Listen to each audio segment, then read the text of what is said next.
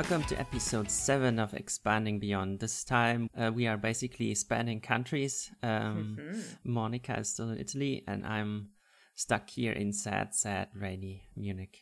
How are you doing, Monica? I'm doing good, enjoying the last few shreds of uh, summer here. Mhm. It's cloudy and uh, the temperatures are not above 30s, so yeah, it feels like in Munich, but with 10 degrees more. At least, if not, Yes. if not 50 more. Yeah, how are you? I'm doing good. I mean, the house is still warm from from the last weeks where it was fairly hot as well. Um, so I'm sort of in between trying to. It's cold when you open the window. It's too warm for what you're wearing when you close them. So I don't know. But I guess I will get used to uh, the rainy weather and autumn again pretty soon. Let's just hope that our chilies still ripen. Oh, yeah. Do you keep them inside? Uh, no, they're outside. Yeah, they might have trouble. Let's see. I mean, you can pick them green and they should be hot enough as well. All right. So, uh, this time we are not going to talk about what we did uh, since the last episode. Uh, instead, we are trying to tackle some of the topics that we, we have collected ourselves that we thought we'd talk about and never got around to, and also some listener uh, feedback. Uh, that's interesting topic. So let's start with the first one, which you put in here, and you called it "Hire for Culture." Yes. I'm going through a few hiring, I mean, the hiring process is one, but I'm going through a few hiring at the moment. And I was I was thinking how important it is to find candidates and to find uh, new joiners that fit into your culture, but how that is a slippery slope if you want to keep your mind as an organization fresh and open to new ideas. Like, where do you set the boundary, the threading line between being a good place for also the person that joins to be? It's not easy to be an outsider when uh, with different with a different mindset, with a different different habits, uh, a different attitude, and at the same time keeping enough diversity to keep your organization, your company, your product innovative and yes, fresh in the end. Yeah, I mean, hiring is always that there's so many variables, right? Starting from how do you write your job postings to attract Yeah. uh, people that aren't male and white, basically. Yes. um, and then I mean the hire for me I, I I in the end hiring was more of a process with a gut feel. Is it is that person going to fit? Do I have a good feeling or not? And I never got I, I did I guess I didn't do it long enough to to figure out how to come up with a an actual maybe a be- better process or I don't know if there even is That's a good point. In my experience, now I've been hiring for almost the past five years. Almost the very beginning, I was involved in uh, helping with hiring. I might not have been the hiring manager, but I was part of the group of people that would interview a candidate to figure out if they would fit for us and we would be a fit for them. Uh, and in my experience, I don't think there is a process unless you are like it's not a science. Let's put it Yeah. this way unless maybe if you are a big corporate, big company that has an established process and then you have a more formal way of interviewing people. But I think that in the end, it goes down to gut feeling if that person is the right one. It's a very fickle process in the end. It's like maybe the person answered all the questions you posed in the right, and here I'm verbally air quoting right way but the feeling wasn't good. Maybe they weren't looking at you in uh, in the eyes or they were too straightforward or they didn't digress enough or they were talking all the time and you didn't even had time to ask questions. You didn't get the chance.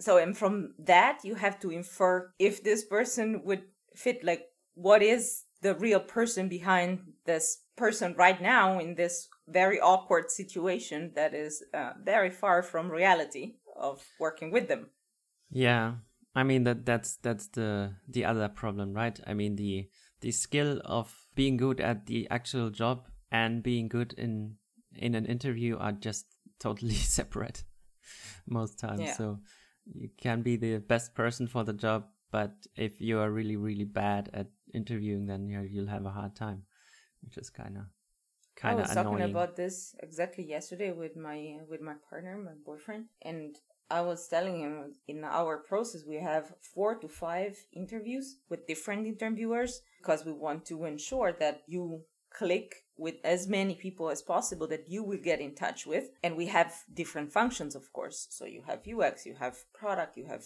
engineering you have marketing and so on. And only one of these is a technical interview Mhm. even for engineers that that's what they do day in and day out the technical interview is one of the five that we do because in the end and here goes back to what I was trying to say that you should hire for the culture that you want to have in your company. And the point being that a bad hire, and um, it doesn't have to be that the person is a bad person.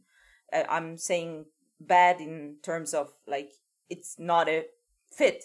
Could definitely be a very good person, but not a fit for your company if it doesn't align with the values that your company has and your environment has, it's going to be a very painful relationship because that's what it is in the end. Yeah, in the show notes, you posted this uh, TED talk about being a giver or a taker, which is a bit of a separate topic. So the main main point I took away from that, which I totally agree on, is that when you hire someone who doesn't fit, that's a really really uh, big cost for you as as an organization because it, it's not only a wasted effort to onboard that person, but it also negatively affects the rest of the team or even Yes. more. And it just oftentimes the impact of such a person is so much bigger than you would think in the beginning. Not only the productivity of the team is going to go down, but sometimes because also humans think in a certain way, like you have this idea of sunken cost that we don't think about enough, then you try to stick with uh, with a person that is not really a fit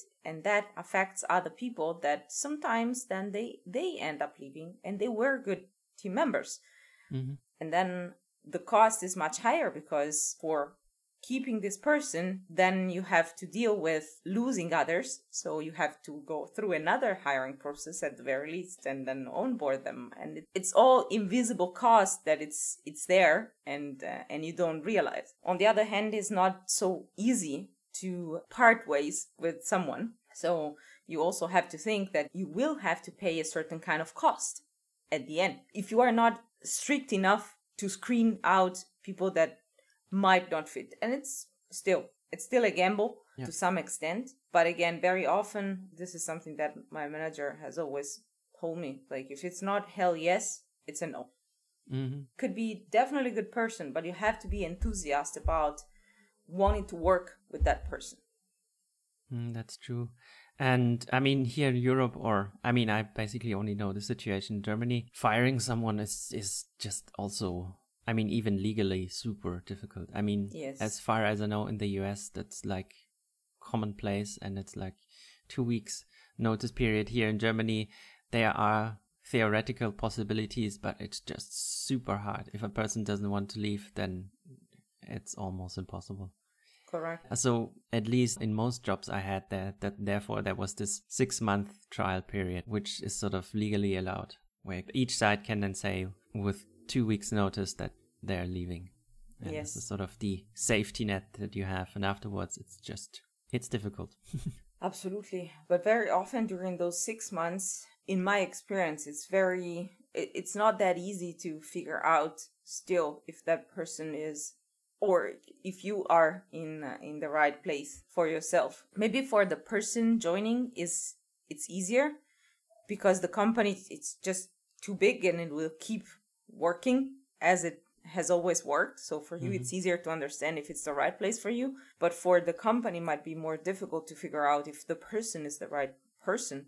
First of all, they know about the fact that they have six months, and there are very good pretenders sometimes. and because you are so busy with the business as usual, it's hard to keep an eye and, and keep in mind that, yeah, that person might need a nudge somewhere else, and it's never pleasant. So there's also the human factor. Mm, that's true. I mean, and the topic we took out of our show notes because I didn't want to talk about it, which is onboarding, is it sort of plays plays into this as well, right? Because sometimes it's not even the person's fault as it doesn't work out because sometimes the onboarding is just super hard and frustrating, and then it just spirals downwards into into negativity, I guess and you could have possibly saved something with a, with a better onboarding and everyone would have been more happy. Absolutely. Let's not go into onboarding we can do it another time uh, but the onboarding process is also the first few touch points for the person with the company at large and the organization at large and other team members that they are not their hiring manager so they it's very difficult to pretend 24 7 right mm-hmm. so that's where you should try to put the person in contact with as many people as possible so that you also have a better rounded picture of who this person is and yeah slightly going back to the video by adam grant i think that i mean during an hiring process it's difficult to to figure out if this person is a giver or a taker. But the point that I was trying to, to make is that you should find, when possible, givers. So these are people that do things because it's the right thing to do. They are not afraid of sharing what they know, sharing a helping hand, jumping to help another colleague or uh, whatever happens. Mm-hmm. Because those people will attract more givers. And this is the kind of culture that if you are a company this day and age with young people, blah, blah, that's the kind of culture that will have a bigger impact because people will do their job also with a different kind of spirit. And it feels less of a grinding through the day and more more human. Mm. and in the end that's what we are and that's what we like to be surrounded with. Ah yeah hiring. Yes do you have a favorite question when you uh, when you are going through an hiring process as a candidate or as an interviewer? As an interviewer, I basically um, I don't know. I did. I, I sort of depended on who, who I was talking to. I mean, as a candidate, what what I was interested in wasn't so much the technology. It was more about the processes and how that worked. Mm-hmm. I, I think you can see a lot about a company by looking into this a bit more. How about you? As an interviewer, I usually ask if there was one thing that would let you say that I don't want to work for this company. What would that be? Mm-hmm. And that helps me see what are the priorities of the person, what worries them at that point in time. What is the one thing that they perceive as pain somewhere else and they don't want to repeat? Yeah. As questions as a candidate, I don't know. Last time I interviewed so long ago. Uh, uh, but yeah, I remember when I was interviewing for my current company that the I, I asked exactly the question you asked. I was like, okay, can you can you explain to me how do you go about product development? What is that you do? How do you develop your ideas? Mm-hmm but there yeah probably i would i would dig a little bit deeper into the processes to see how fair those things are. Talking about i don't know mm, promotions uh, things like that. And how thoughtful the company is uh, on on those uh, on those aspects. Growth is very important learning. Mm-hmm. Uh, so what do they do for helping their people grow uh, in their career and that doesn't have to be like we have the most beautiful uh, training program out there but do they think about it? How much effort do they put into it? Probably average retention is also interesting. It's a good proxy. Are, they, are they willing to give this out? I'm not sure. I don't know. I don't know but that also might say something. Mm, that's true. It's for me it has it has never been a problem to say that on average we have a pretty good retention, uh, like two plus years. Mm-hmm. Uh, and as in engineering, it's even more uh, very often compared to other departments. But uh, we have quite a few people that have been with the company more than four years now. For a company this young with so such young people, it's a very good sign. Mm-hmm. But if they don't answer, hmm, what does mm-hmm. that tells me? Ah, that is true. That is true, yeah. Sometimes what the candidate or the interviewer don't have a clear answer for is as telling as if they were giving the answer. Hmm, that's true.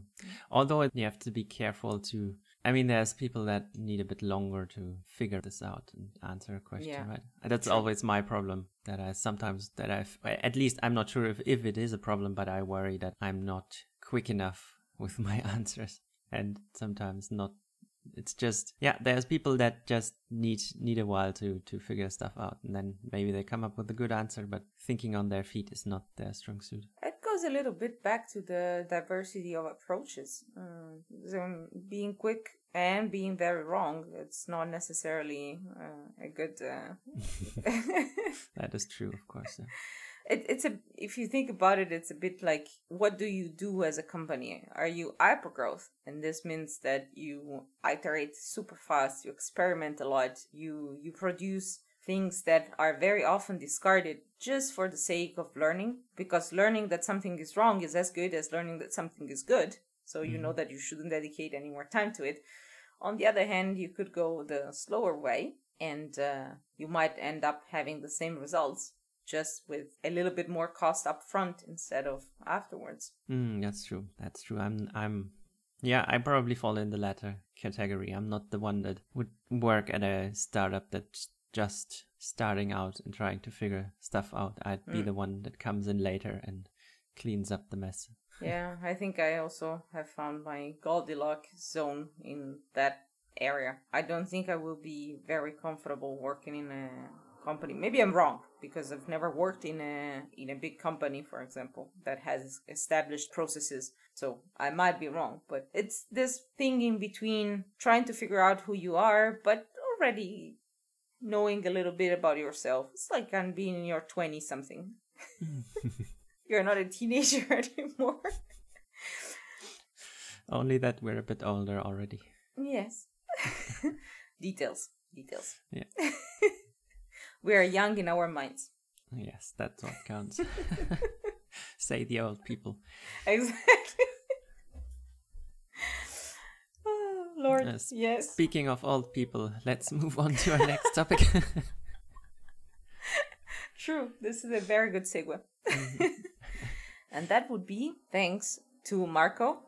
Seniority. So let me maybe read his tweet. Thanks to a long train trip, I finally listened to the episodes of the podcast. Really interesting. Well, thank you so much. Yes. Something I'd like to listen to in the next episodes developer growth. How do you define a senior and how do you get there? How much time do we have? Oh, Lord. Yes. We can have, I don't know, 10 episodes uh, only on this. Uh, uh, how do you define a senior other than years of experience? And I think this is really already a very good point.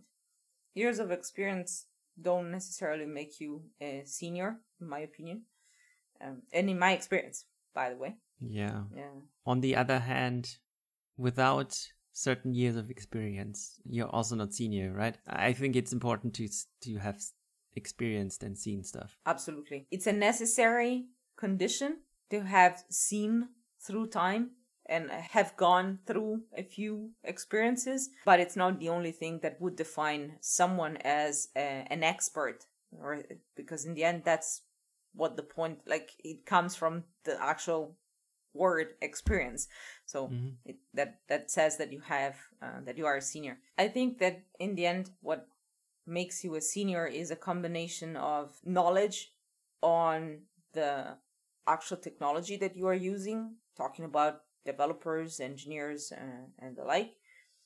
And again, it doesn't have to necessarily be that specific technology, but that you have been in the field for a while, knowing how things work at different stages, having been scarred by a few things.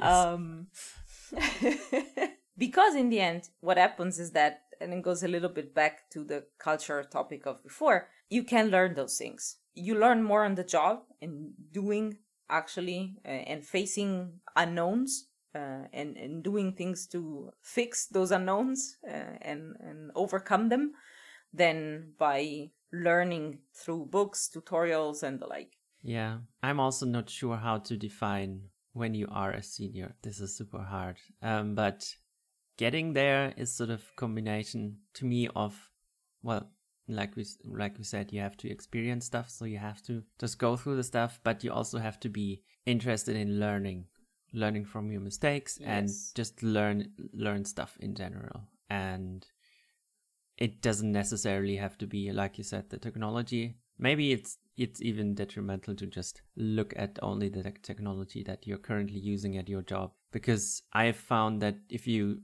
look into some crazy stuff that you think has nothing to do with your job, it just comes back after a while and you realize, huh, that actually helps me. And then I can now think about stuff in a different way. It's the same thing with all those programs that companies do. I, I'm always very hesitant if they are very specific about what they offer you because hmm. who knows? I mean, Rails wasn't around when I started. Yeah. It's Yes. like 10 it's not even maybe 15 years old and in another 15 years who knows it's probably not might not even be around anymore. So you always have to learn new things and you can't really stop. Our field is just too young to have anything that's going to be around forever. Always learn even i mean i i come i've been a freelancer for a long time so it's always been my responsibility all alone to uh, learn new things. So maybe maybe i'm different there than other people but i think this is just very important and your,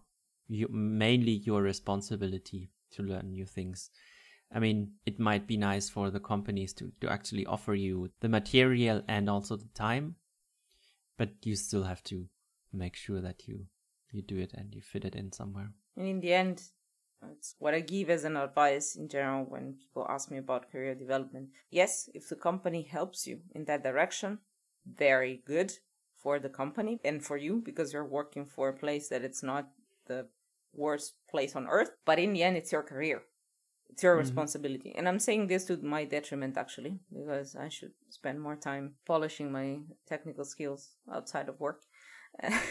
but uh, but that's the point. Uh, it is your life, and if you are stuck then in a cul-de-sac somewhere with a technology that nobody else is using anymore, or that uh, is seeing its uh, market shrinking, it's not as fair as it was for our parents back in the days because it falls on your laps. But it is what it is Mm-hmm. beside the technical part, like going through experiences and having a wide variety of tools and technologies that you might know or at least be familiar with, for me, what defines a senior is, as you uh, as you pointed out, the attitude, the mentality that they have.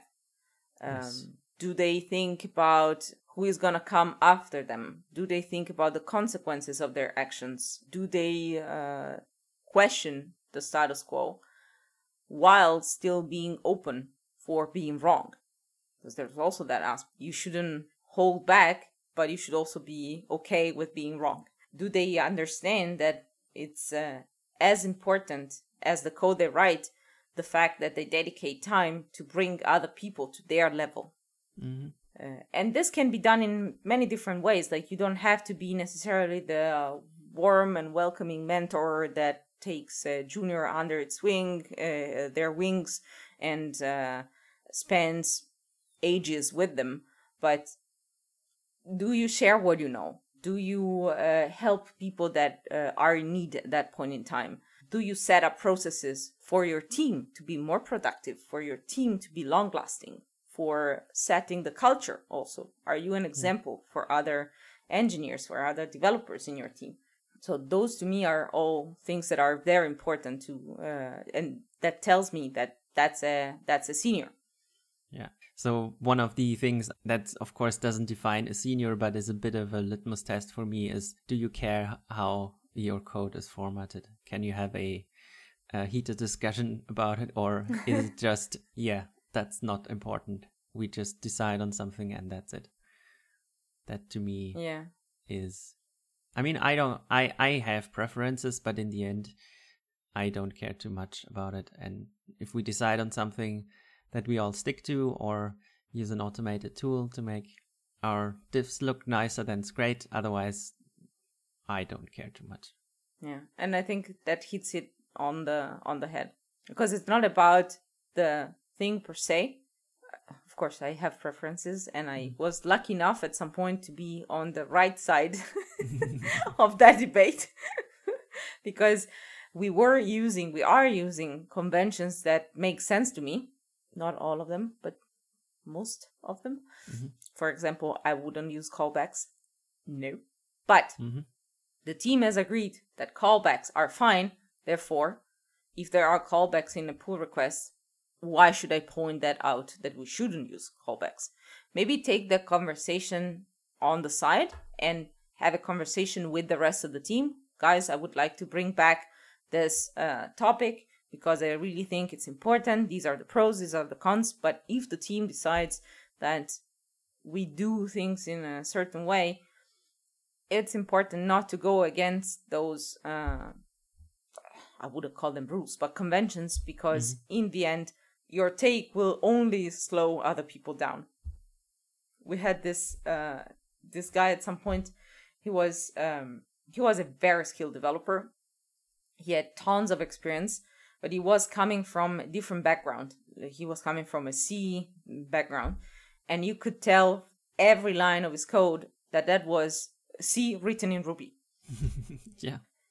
And if the rest of the team doesn't understand what you are writing, that's a problem. It can be the most performant code out there, but you're still not helping your team grow. You aren't even showing them why that's the way to go. Hmm.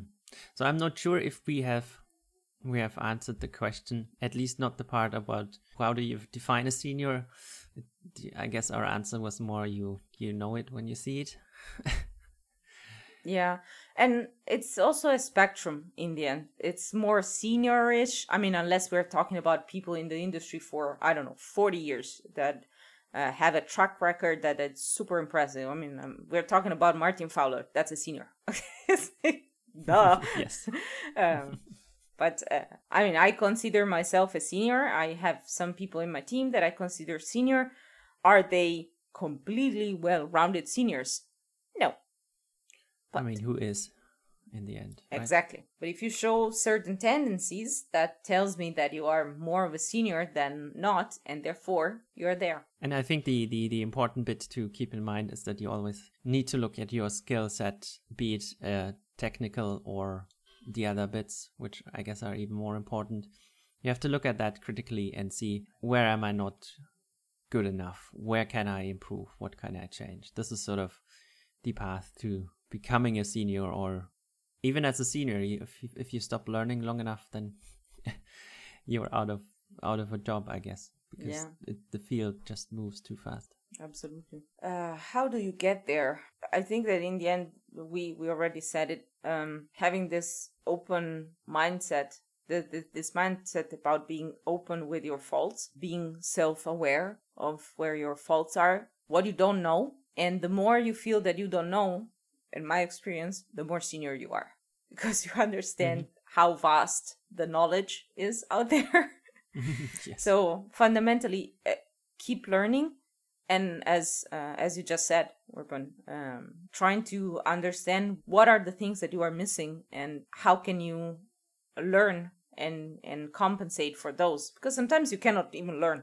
I mean, some traits are just it's your character. You can smooth them down, but in the end, that's who you are. So you have to find a way to make the other person aware that that's who you are know your triggers and uh, how to avoid those um, or Yeah. how to tone it down once you are triggered.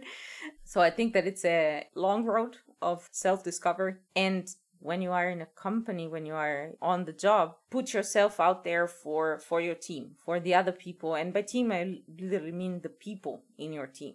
How can i help others? Uh, how do i lift other people? How do i remove impediments for them? Is it by writing a one page of documentation? Is it by automating something? How do i make other people's life easier?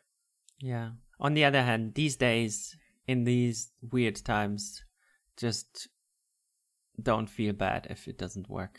I mean i Yes. haven't picked up a programming book in quite a while and i haven't really looked into any technical new topics for a while and that's also okay don't think that you have to do it every day and all and all the time no you know what we should do Maybe mm-hmm. we can do a, a a special episode sometime and do it on Twitch and have a session of pair programming on something.